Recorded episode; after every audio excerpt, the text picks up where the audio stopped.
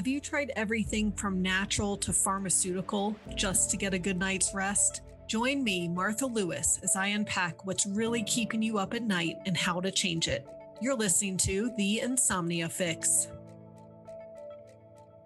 Hello, everyone. Welcome to another episode of the Insomnia Fix podcast. I am excited to have my new health coach here with me. She is now part of the team, and her name is Tina. And I'm excited for all of you to get to know her a little better and find out how her she has some extra experience especially in the mental health space and so I'm really excited her to join the team and add that to how we're helping our clients in the complete sleep solution program. So, welcome Tina.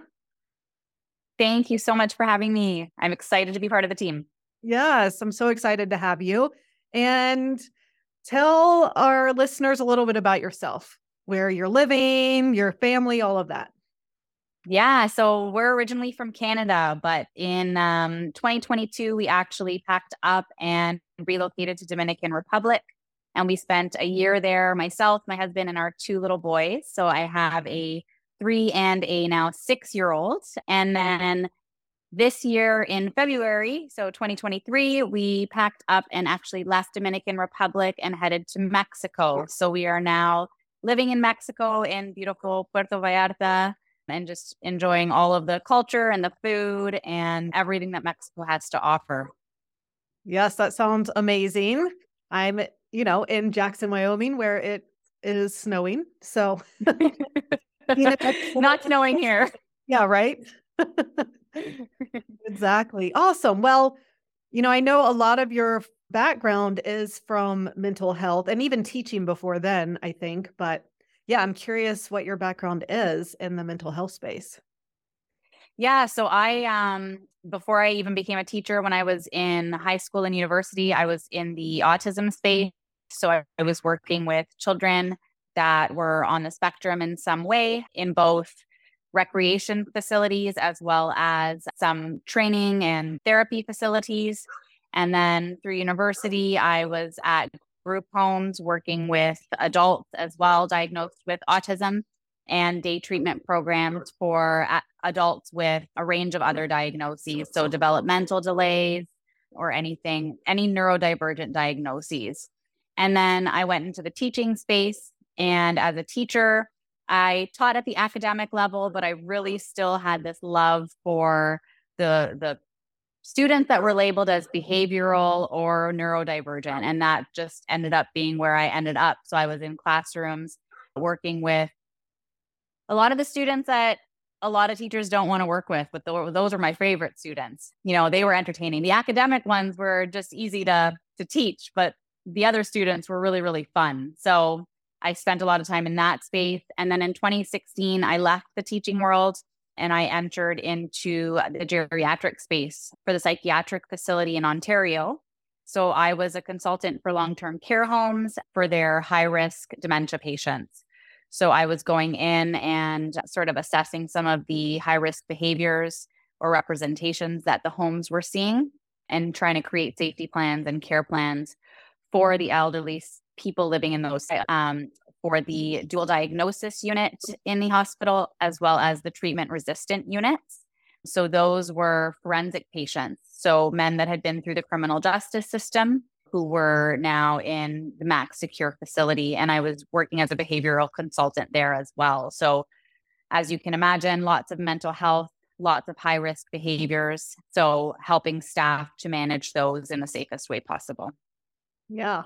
That sounds stressful and very important as well. yeah. Yeah. Yeah. Long history there. Yeah. Yeah. So, since this podcast is about sleep, did you ever notice times when sleep impacted someone's mental health? Yes, actually, near and dear to my heart. I know somebody who, unfortunately, there was a life event that caused this person to really struggle to get sleep lots of ruminating thoughts at night. That's when it peaked the most. And from there, it was just a vicious spiral into sort of a loss of control. And I noticed, you know, impaired judgment, suicidality, turning to substances like alcohol to kind of numb that so that they could get to sleep. And it was about a year long of just this spiral out of control. And it wasn't until getting to the root cause of why those ruminating thoughts were happening and solving that before the person could heal. Like this person was thrown anti anxiety meds, sleeping pills, a whole whack of band aid solutions that did not solve their sleep problems and therefore did not stop the spiral out of control. Yeah. Yeah. And how did they finally get to the root cause? Talking about it, connecting with somebody who could help them, connecting with someone like a coach or a therapist so that they could speak about things and really put everything out on the table instead of just keeping everything in their head because it wasn't getting solved that way. Yeah. Um, lots of mindfulness and grounding and things like that that took place as well after speaking to people. Yeah. Gotcha. Okay, good. Well, and then did you see sleep issues often in the elderly people you worked with? Very much so. In the elderly population, it is a huge problem. And it would often come across, you know, wandering through the night, screaming, aggression they would be at a much higher risk for falls, you know, low blood pressure and things like that would start to occur. And they were just very high risk, both physically and physically and emotionally and mentally, because as we've talked about, sleep impaired them in so many different ways. It was it was very prevalent in the geriatric population. And again, being given sleeping pills that didn't solve their problems often and are very harsh on uh, an, an elderly aging population like that. Yeah, definitely. Yeah. yeah. Awesome. So now, I mean, you've kind of pivoted, I would say, and you know, become a functional diagnostic nutrition practitioner, which is the same certification I have. So we're also looking at the you know physical imbalances in, in the body that lead to health issues and especially sleep issues and so how has that how have you kind of combined that with your work in the mental health space? Yeah, FDN was a breath of fresh air for me. You know, it it followed the the theory that I was looking for of eliminating those band-aid solutions and, you know, not turning to pharmaceuticals for every single human condition.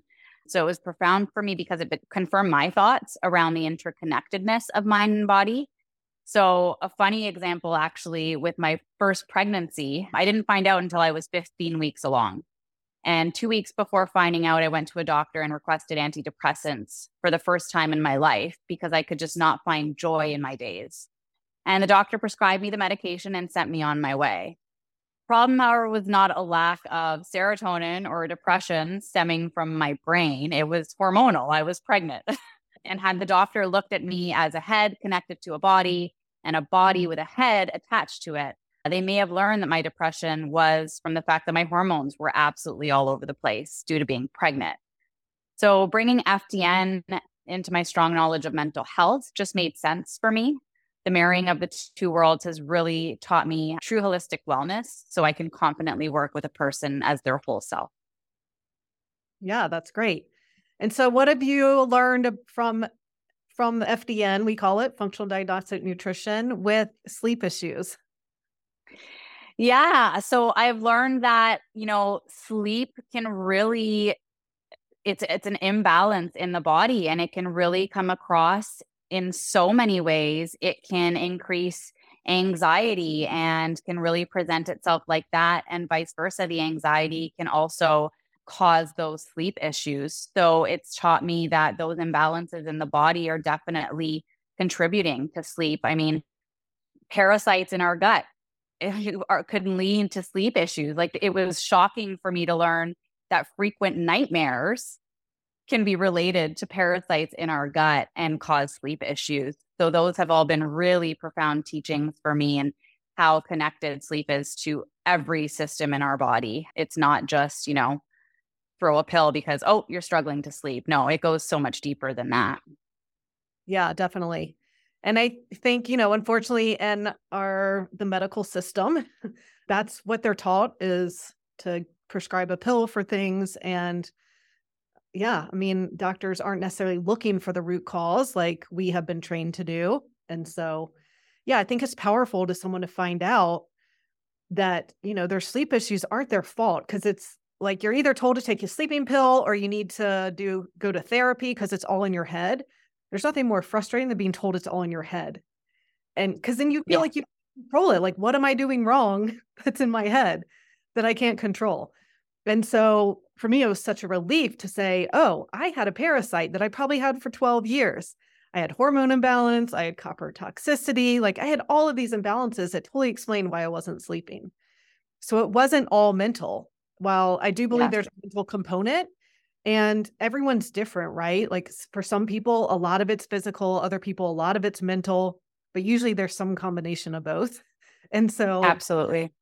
Yeah. So that's why I think it's so important to address both the body and the mind. And so that's definitely what we do in the complete sleep solution program because you can't ignore one and and if that's an issue then hope to get better. So That's right. Yeah. yeah. No floating heads on but no floating heads around the world. right. Exactly. Yeah. And you know, I've said this on the podcast before. I've actually done an entire episode on anxiety and depression and insomnia. And my belief is that you know, anxiety doesn't necessarily cause insomnia and vice versa. It can become this vicious cycle for sure. But I think instead they have the same root cause. Like a lot of the physical imbalances that can cause insomnia can also cause anxiety or depression. And so it's a matter of, yeah, of getting to the root of that. So, yeah, do you have any thoughts about that? Yeah, there was a profound moment for me in FDN actually when we were looking at hormone levels and an example of extremely low testosterone. And there was a statement made about, you know, this is when you don't know if your client is actually clinically depressed or just has low testosterone. And I immediately went to, you know, ketamine is very big across the US right now for treatment resistant depression.